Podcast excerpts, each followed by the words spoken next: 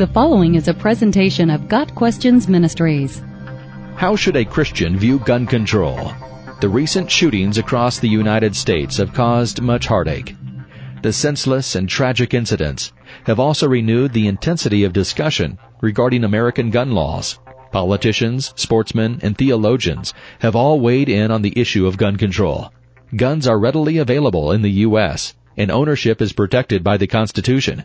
How should a Christian view gun control? What does the Bible have to say that would apply to gun control? The Bible was written long before the invention of any type of gun, so the phrase gun control will not be found in scripture. However, the Bible records many accounts of wars, battles, and the use of weapons.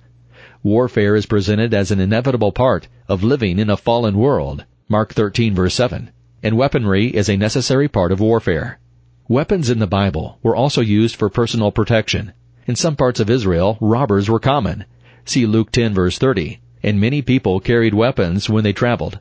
Carrying a weapon for self-defense is never condemned in the Bible. In fact, it was mentioned in a positive light by Jesus himself on one occasion. Luke 22 verses 35 through 38. Christians are called to submit to governing authorities, and they are to obey the laws of the land. Romans 13 verses 1 through 7. This would have to apply to gun laws too. If American gun laws change, American Christians should submit to these changes and work through democratic means toward any desired alternatives. The Bible does not forbid the possession of weapons, and neither does it command such possession. Laws may come and go, but the goal of the believer in Jesus Christ remains the same, to glorify the Lord. 1 Corinthians 10 verse 31. Another biblical principle to consider is that all who draw the sword will die by the sword. Matthew 26 verse 52.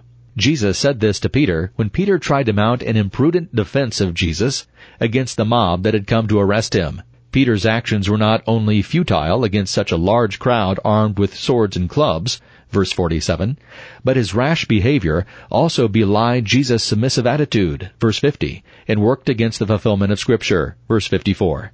There is a time for war and a time for peace, Ecclesiastes 3 verse 8, and Peter confused the two. Christianity supports personal freedom. Romans 14 verses 1 through 4 indicates that when scripture does not clearly address a particular issue, there is freedom for individual choice. America has historically embraced the concept of personal freedom that resonates with this principle, and the founding documents guarantee wide freedoms regarding firearms. Some point to Matthew 5 verse 9, in which Jesus pronounces a blessing on the peacemakers, and apply it to the issue of gun control. The idea is that guns are antithetical to peace. This may be more of a philosophical or political idea than a theological one, however. There is nothing theologically, or even logically, that links guns to a lack of peace. Sometimes guns help maintain civil peace. Debates over whether to control guns, or how much to control them, depend largely on political and philosophical arguments, not moral ones. This is not to say that there is no moral component to the issue.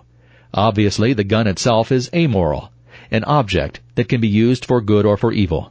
More important is the morality of the person wielding the gun, and that is too often the missing consideration in the gun control argument. The fact that some sinners use guns to commit sin does not mean guns are the problem. Sin is the problem, and that's a moral and spiritual issue.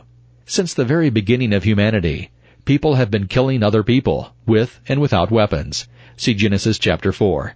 Taking a certain weapon out of circulation might make murder more difficult, but by no means impossible. As far as the Bible is concerned, the use of guns is a matter of personal conviction. There is nothing unspiritual about owning a gun or knowing how to use one. There is nothing wrong with protecting oneself or loved ones, even if it involves the use of weapons.